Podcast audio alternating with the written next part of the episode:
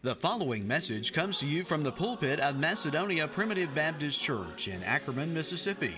We invite you to visit Macedonia Primitive Baptist Church for worship services every Sunday morning at 10:30 a.m. Macedonia is located at 11 Staten Road on Highway 15, 5 miles north of Ackerman, Mississippi.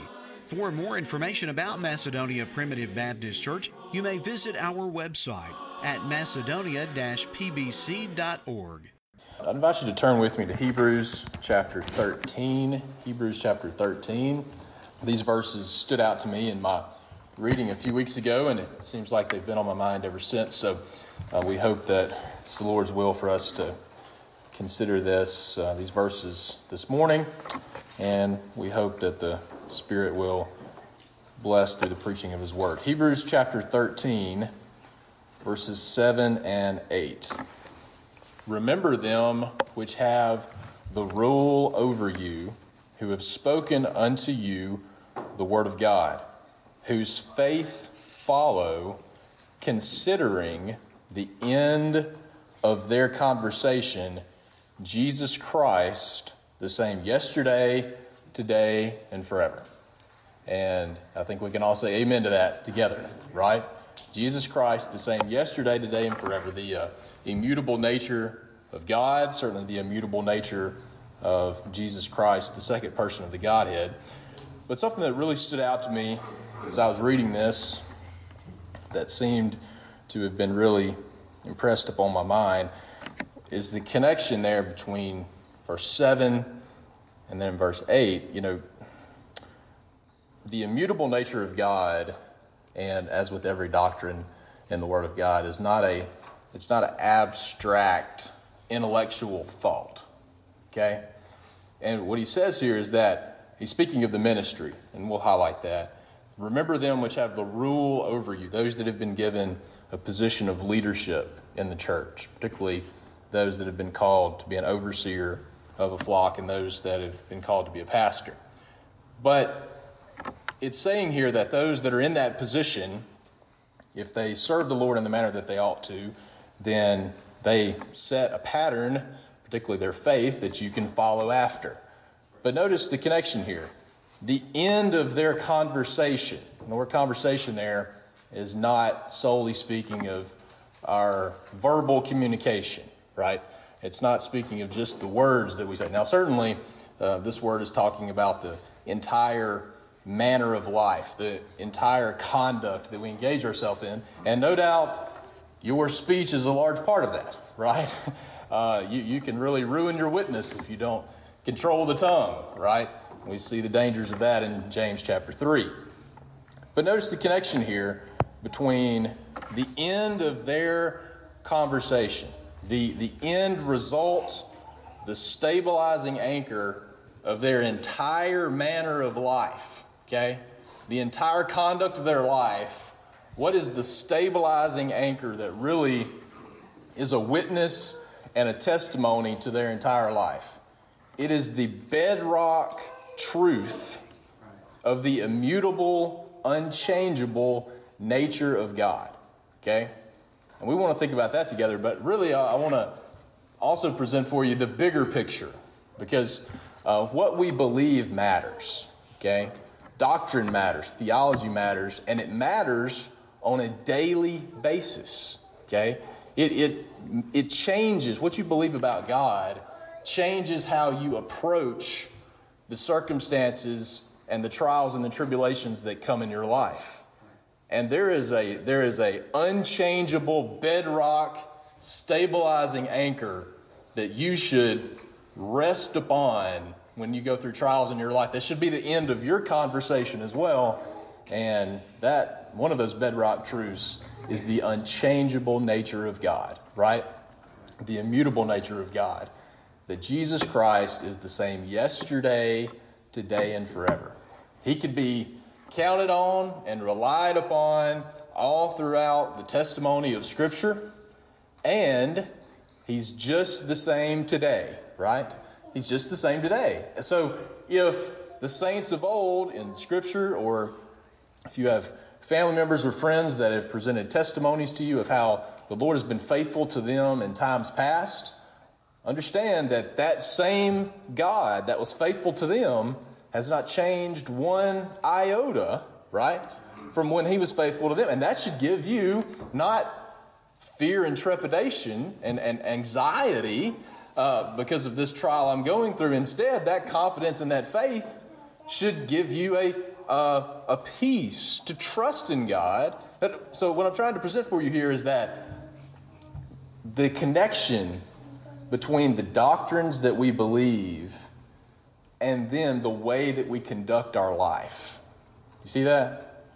And if you believe that God is a is a fickle, mutable God, mutable, the, the word mutate means to change, right?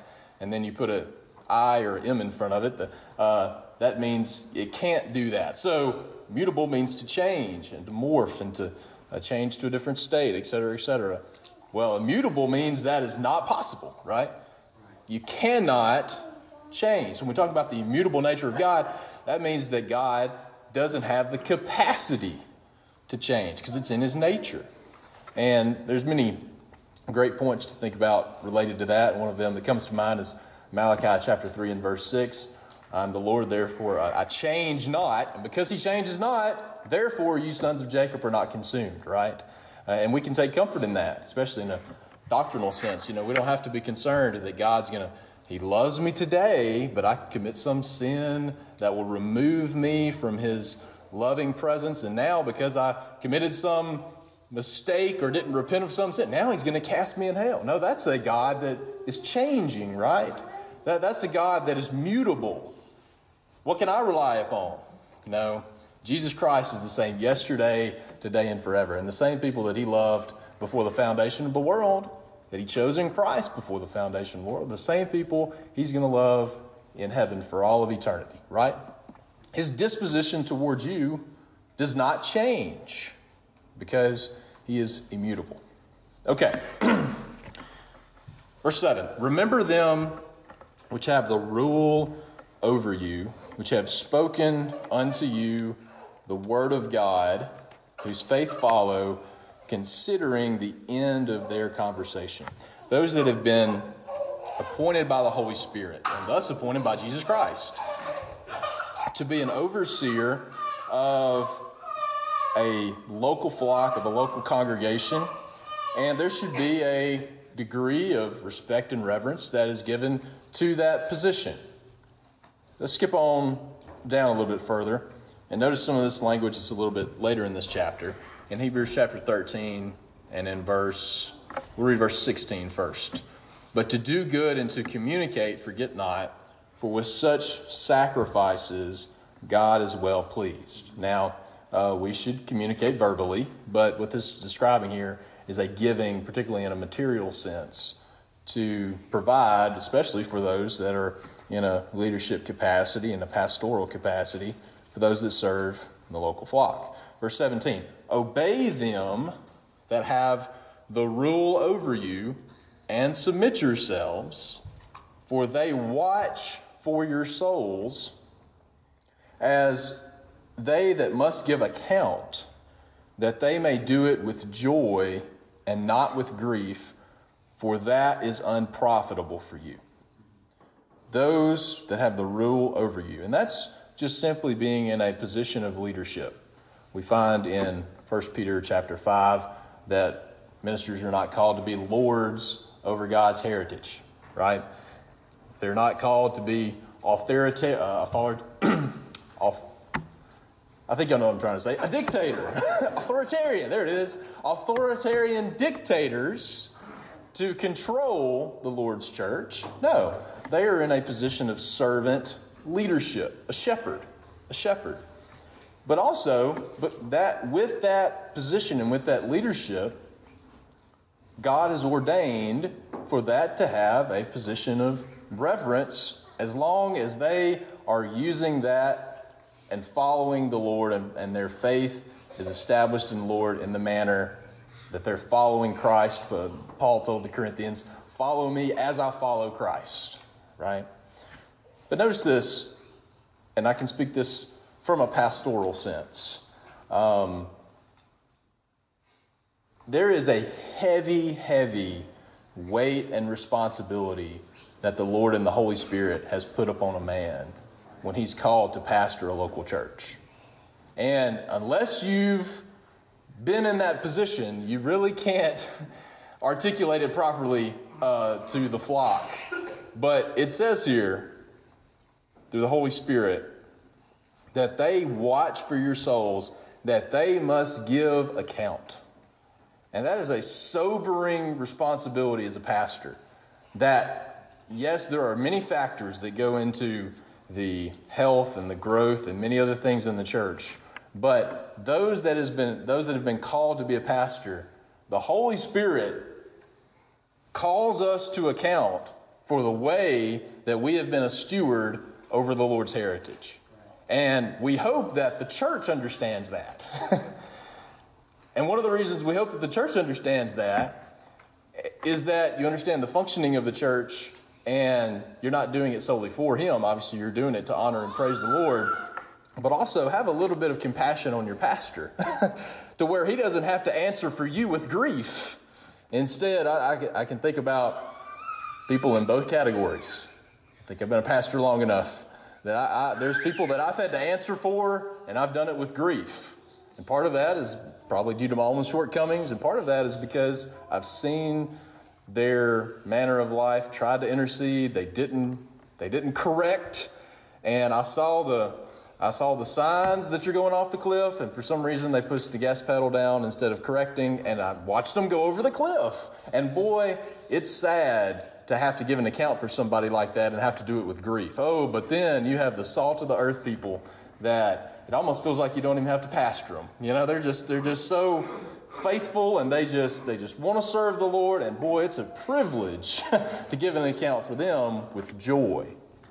So, I can say this, especially since I'm preaching a, uh, to a church I'm not pastoring. Have a little bit of compassion on your pastors and understand, and I say that with somewhat, somewhat levity, but it is a, it is a fearful thing to fall into the hands of the living God, and it is a fearful thing to have to give an account. I mean, you don't understand. Uh, everybody uh, has problems sleeping at night from time to time, but uh, pastors stay up at night for a different reason than, than many people. And you just don't understand that unless the Holy Spirit has put that on you. So, uh, respect the office, follow their faith as they follow Christ. But also, one thing to keep in mind as you're serving the Lord, hopefully faithfully, put yourself in the position of the pastor and, and say, can they answer to the Lord with, with joy from my discipleship or with grief? Now, let's back up here to verse 7. Remember them which have the rule over you, who has spoken unto you the word of God, whose faith follow. And I want to go very quickly to uh, 1 Timothy chapter 4.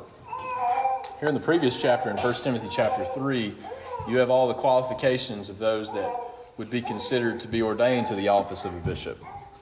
And yes, the primary difference, the primary difference between a man that is ordained as a deacon and a man that is ordained as a bishop or an elder is that he's apt to teach, right? He, he, he has to be able to feed the flock.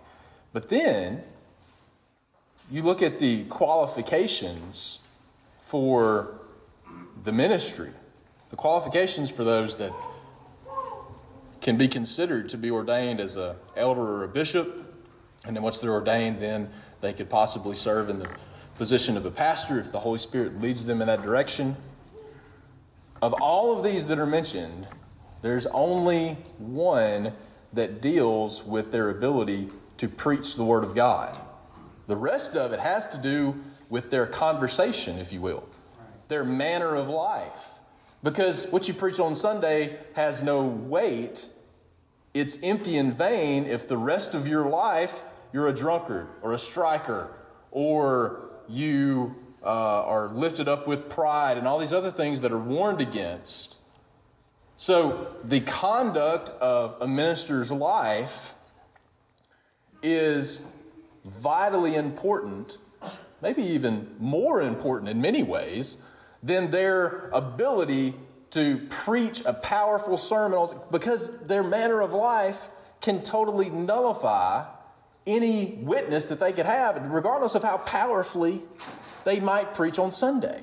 Okay?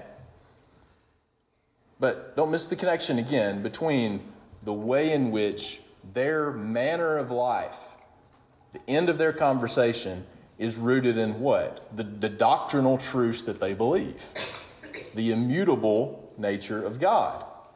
And if God is reliable and God is consistent and God doesn't change to the best of our ability, particularly for those that are in the ministry, but the ministry is supposed to be a pattern for the rest of the church to follow.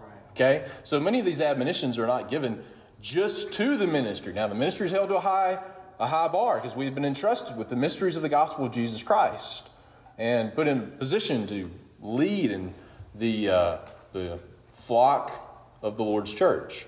But these admonitions do not end with the ministry because the ministry is supposed to set the pattern for you to follow. And what I always say is all the, these manners of godly, holy conduct that you see uh, that should be considered if someone's being considered to be ordained as a deacon or an elder.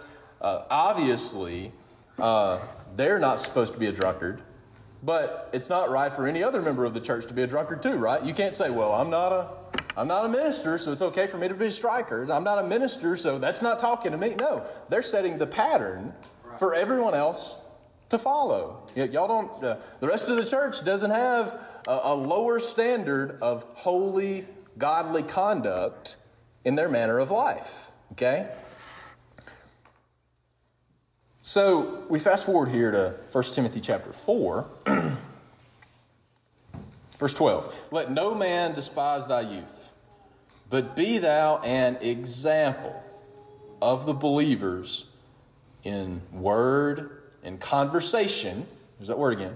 In conversation, in the, the totality of the conduct and the manner of your life, in charity, in spirit, in faith and in purity. And boy, this is always so sobering for me to reread this uh, in many different ways, but also the very first thing that's mentioned there is in word. In word. That our, yes, the totality of our life, uh, that conversation needs to be honoring to the Lord, but you can commit great actions that are honorable to the Lord, but your speech can nullify that. So it all starts, it's so sobering for me to be reminded of as a pastor that I'm supposed to set the example in my speech.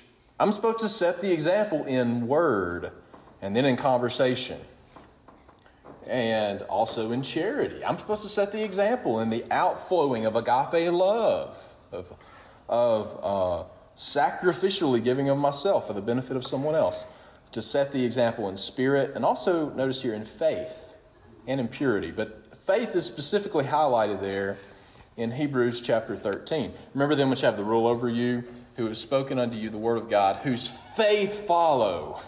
Boy, and that's sobering too. It, it, just in case uh, someone following my manner of speech is sobering enough.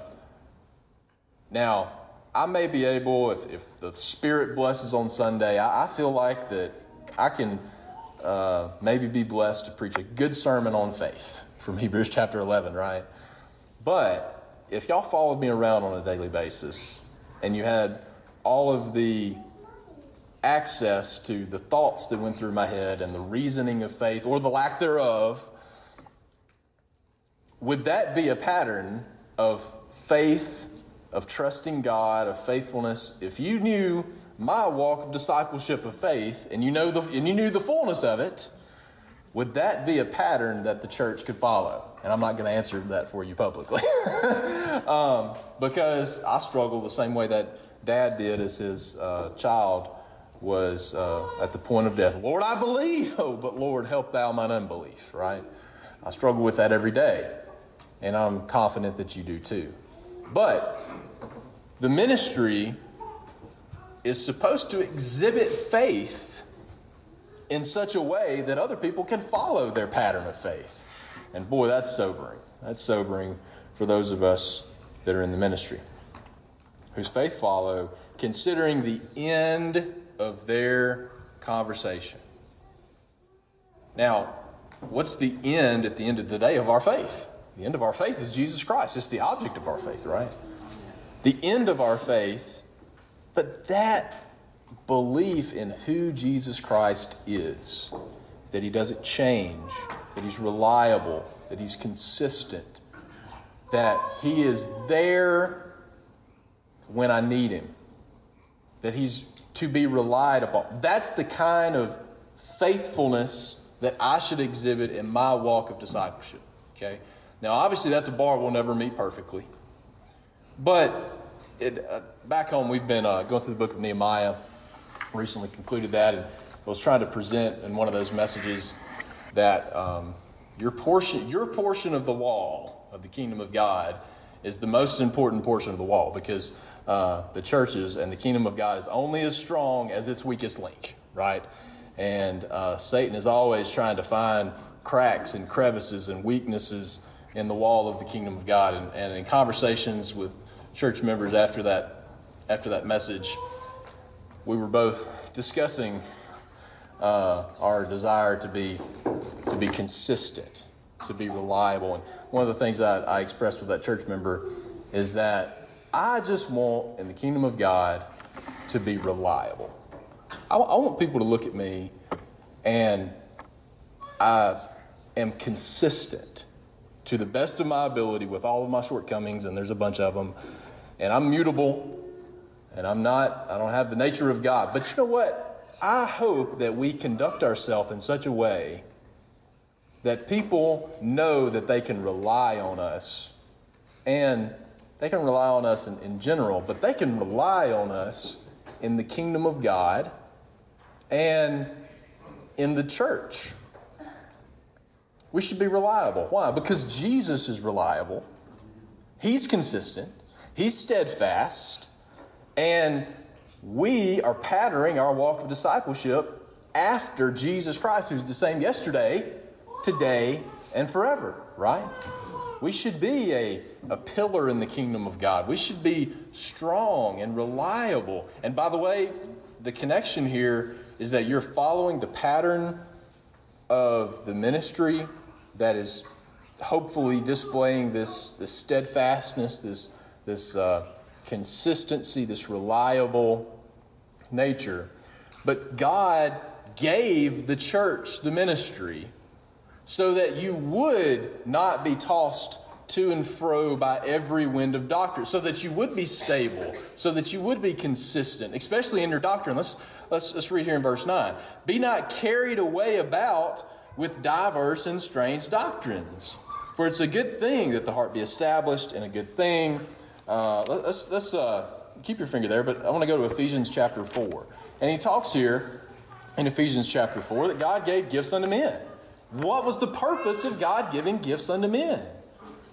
For the perfecting of the saints, for the work of the ministry, uh, for the edifying of the body of Christ, till we all come in the unity of the faith. Now, why did God give you the ministry whose faith follow, follow the end of their conversation, okay? The ministry should be consistent and reliable, that what you see is what you get, okay? You don't say one thing to somebody else and then you say something entirely contradictory to somebody else that's in a different setting. You are consistent and reliable, especially with the doctrine and in your handling of the Word of God. You don't say one thing to one group of people and a, a different thing to somebody else. No, they know that with you in the ministry, but, but again, that's the pattern for all of us to follow, that what you see is what you get. I can trust their word. And again, we're following the pattern of Jesus Christ, and we can trust his word, right? Because he's consistent and he's reliable. But why did God give you the church? What's one of the reasons that He gave you the ministry?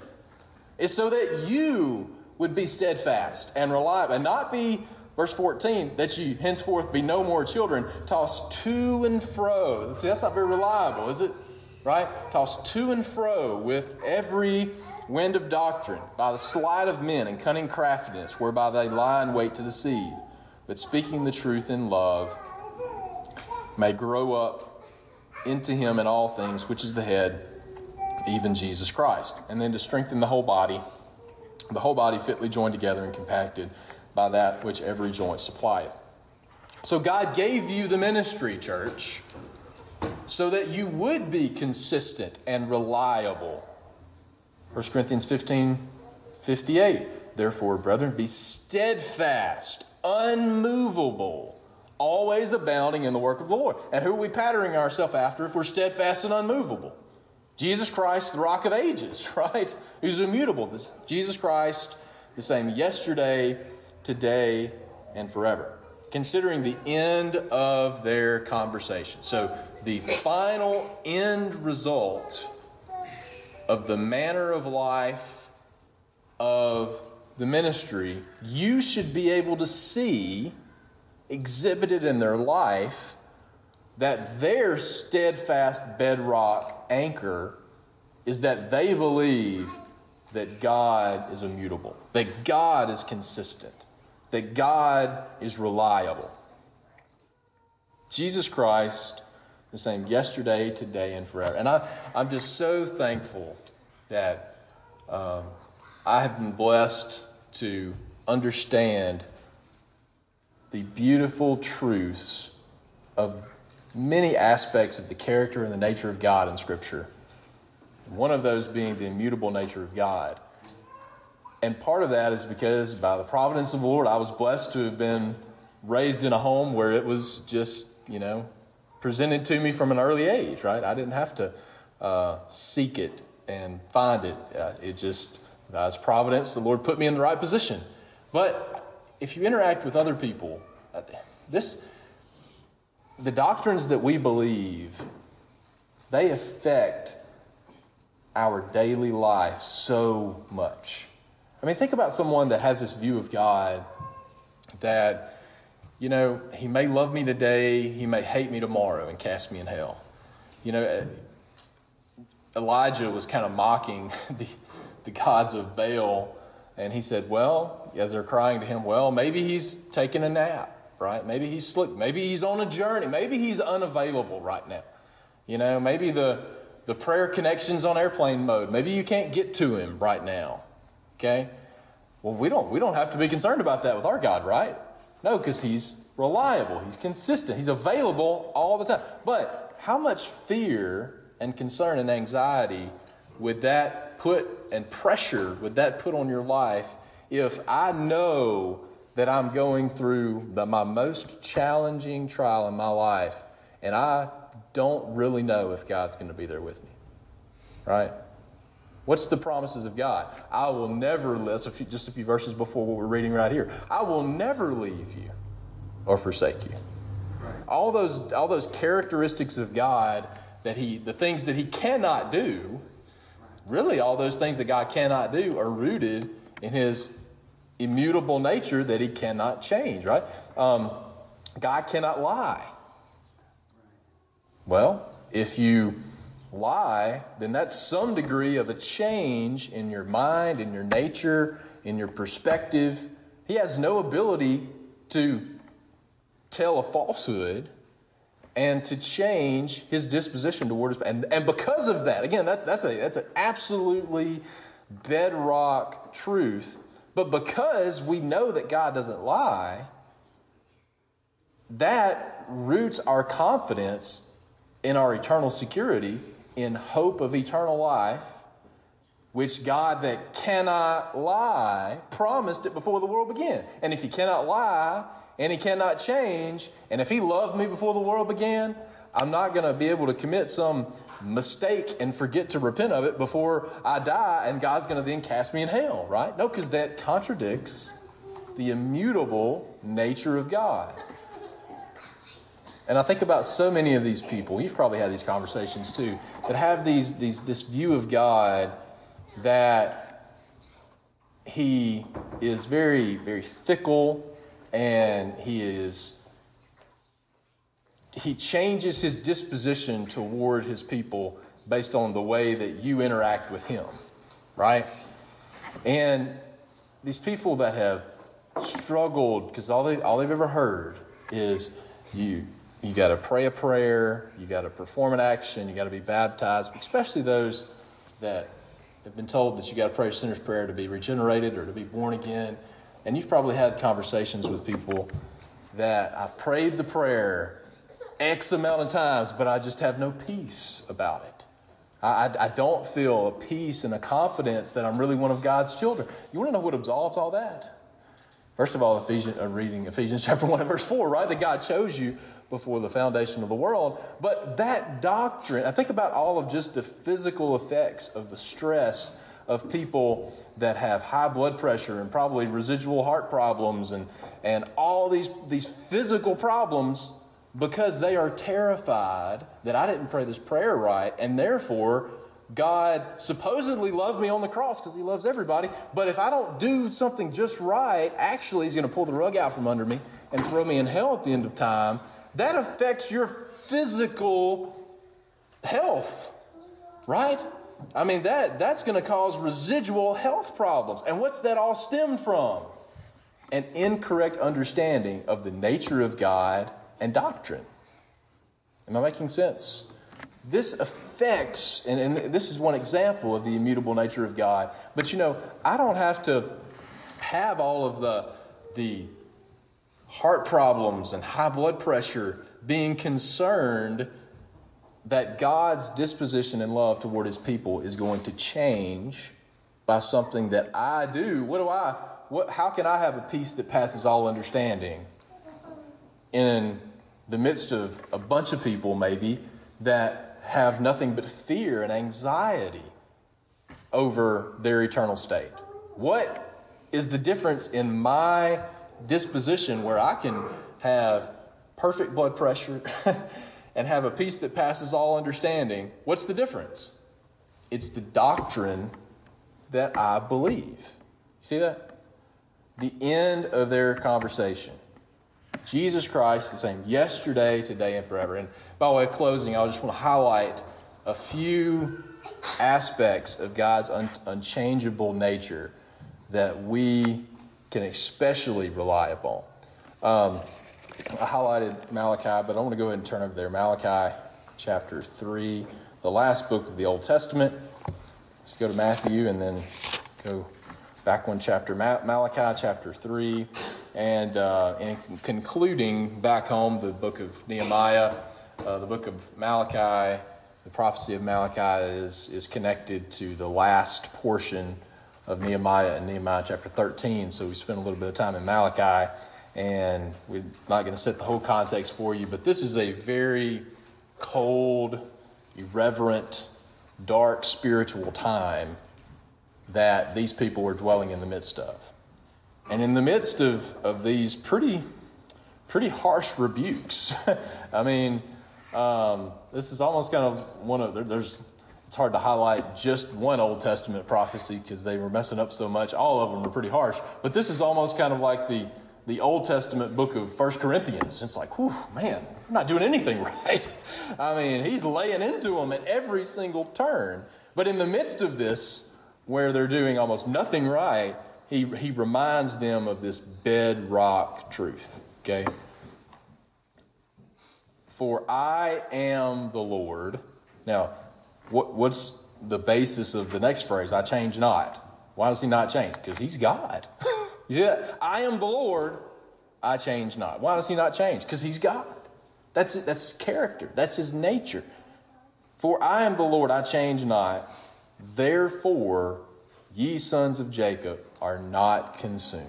Why is it that we can have peace and confidence in the eternal security of all of God's people that He chose in Christ before the foundation of the world? Why? God made a promise before the world began, and He cannot lie, right? And part of that promise, that covenant, was that He was going to come into this world and save His people from their sins. And also, He cannot fail or be discouraged right? And all of that funnels into God cannot change. And his disposition toward his people is not going to change. And therefore, we can have peace and confidence that his people are not going to be consumed when God carries out his judgment at his second coming. Let's go to uh, Jeremiah. Jeremiah 31.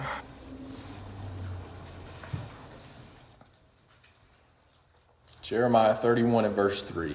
The Lord hath appeared of old unto me, saying, I have loved thee with an everlasting love. Therefore, with loving kindness have I drawn thee. It says in the book of Psalms that from everlasting to everlasting, thou art God, right? God is consistent and reliable from eternity past to eternity future, from everlasting to everlasting. So, therefore, his disposition of love toward the people that he chose in Christ before the world began, it is an everlasting love. Which, what does that mean? It means it lasts forever, right? There's nothing that can separate you from the love of God. And there, there was something that could separate you from the love of God. That means that Jesus Christ failed. That means that God lied. That means God changed. Do you see how it just it crumbles the character of God if we hold to anything other than the eternal security of all of the elect that God chose before the foundation of the world, right? But God loved you with an everlasting love. And boy, is that not a bedrock anchor truth that we need to go back to in the midst of the trials and the troubles of this life, right? I, I can rely on that no matter what. That's what um, was it David in the Psalms that said, when, when father and mother forsake me, then the Lord will take me up. Why is he going to take me up? Because he's loved me with an everlasting love. I love uh, 2 Timothy chapter 4 when the Apostle Paul, he's writing his last inspired letter, and he says, Everybody's left me. Demas has left me, and these other ministers, they went to serve. They're following the leadership of the Spirit, and they went to serve in other places. And then, then Alexander the coppersmith, he did me much evil. And then in my last answer, nobody was there. I was called in, into court. I didn't have anybody to stand there with me. But he said, You know what? In spite of all that, God was right there with me. Right? Because he promised me he's never going to leave me and he's never going to forsake me. So even if if uh, if you're invested in the church, by the way, then you should never be in a situation where all of people will forsake you if the church is doing what it ought to do. But even if you did reach that point, and the Apostle Paul there is standing uh, before that Roman court, and he didn't feel like he had anyone in his corner. He said, You know what? In that moment, I felt Jesus Christ standing, standing there with me. Now, why did he have that confidence? Because he knew that the same God, God that was with him in all those shipwrecks, the same God that was with him when he was beaten all those times, the same God that was with him through all those different trials, he promised me that he'll never leave me and he'll never forsake me. And I also know that God cannot lie and that God cannot change. Right? Now, what difference in the way that he responded to that situation that he's describing there in 2 Timothy chapter 4, where he is being accused falsely and he doesn't have any physical person there to aid him. Um, he's trusting that God is right there with me because of his immutable nature. What different situation would that be if there's someone who has an incorrect, let's just say in today's terms, a prosperity gospel disposition of the Lord? That if I'm not, if I don't have enough faith, or if I'm not giving enough money to the church, then the Lord's not going to be with me. what would be the contrasting responses to that type of trial. The Apostle Paul, who was resolute and peaceful because he knew God was right there with him, or a person who has this incorrect understanding of doctrine that, you know what, maybe my faith isn't strong enough, maybe I didn't give enough, and God's going to ditch me when the going gets tough. Right? The way that they physically respond to that trial is going to be significantly different. Now, what's the difference in how the Apostle Paul responded? He was rooted in the truth that Jesus Christ is the same yesterday, today, and forever, right? And we'll just conclude by highlighting for you the many verses we can turn to, so we won't do that. That the Word of God is consistent and reliable, and it endures forever. Which that shouldn't be surprising, right? Because it's God breathed, and God's opinion on something, um, you know, God's opinion on sodomy has not changed since He burned up Sodom. You want to know God's opinion on sodomy? Look at the ashes that are left from when He burned up Sodom and Gomorrah, right? That's His opinion. and His opinion has not changed. Why? Because God has not changed, and His Word has not changed. His disposition toward sin has not changed. His word is reliable, and His word can be counted upon. Why? Because God is reliable. Which, by the way, what does that mean? That means that our word should be reliable. If we're disciples of Jesus Christ, people should be able to take me at my word. You know, I, you know, long, long time ago in a galaxy far, far away, supposedly people used to borrow money on handshakes. If I was a banker, that's bad business, right? But supposedly that's what people did. Why? Because people's word meant something, right? Their word meant something. And if we're going to be disciples of Christ, people need to be able to trust the consistency of not just our verbal communication. Now, our, our word and our speech, it needs to be reliable, right? We don't need to be gossiping and telling one person one thing and, and one person another and stirring up strife in both directions. We need to be consistent and reliable, tell one person the exact same thing that we tell even someone who wholeheartedly disagrees with it. I'm going to speak the truth in love, even if you don't respond to it very well. we need to be consistent and reliable in our word because Jesus Christ is consistent and, and reliable in His word but not just our verbal communication. The totality of our life needs to be consistent and reliable. And again, what's all that based in? In God's sovereignty, God's immutability, God's consistency. And we're thankful to be able to uphold the Word of God that we know we can rely upon, right? We approach the Word of God knowing that it's reliable. We're not trying to find, uh, you know, I, I will, it's probably not the best place to say this, but you know, I can't reconcile every single supposedly numerical inconsistency in Scripture. You know what I can say? Is that they're absolutely saying the same thing, even if I can't make the math work perfectly. Because most of the time they're describing one specific aspect and then one specific aspect, you know. Uh, but it's not up to me to make all the all the math work because I approach the Word of God with an understanding that it's reliable and consistent and you know what? I can have faith in it. Even if I can't make that math work perfectly, I know that that is not an inconsistency because God's word doesn't change. And God's word is consistent because God is consistent, right? And that just gives you so much more stability. And boy, you see people that are just, they're just not, not just tossed to and fro with every wind of doctrine. They're tossed to and fro with just everything, right? You, y'all know people that just don't have any consistency. Their, their opinions change on everything on a whim. They, you call them, you don't know if they're going to answer. You don't know if I can count on them when I need them. And I do not want to be that person. I want to be reliable and consistent because that's the disposition that a disciple of Christ should have, right? Because Jesus Christ is the same yesterday, today, and forever.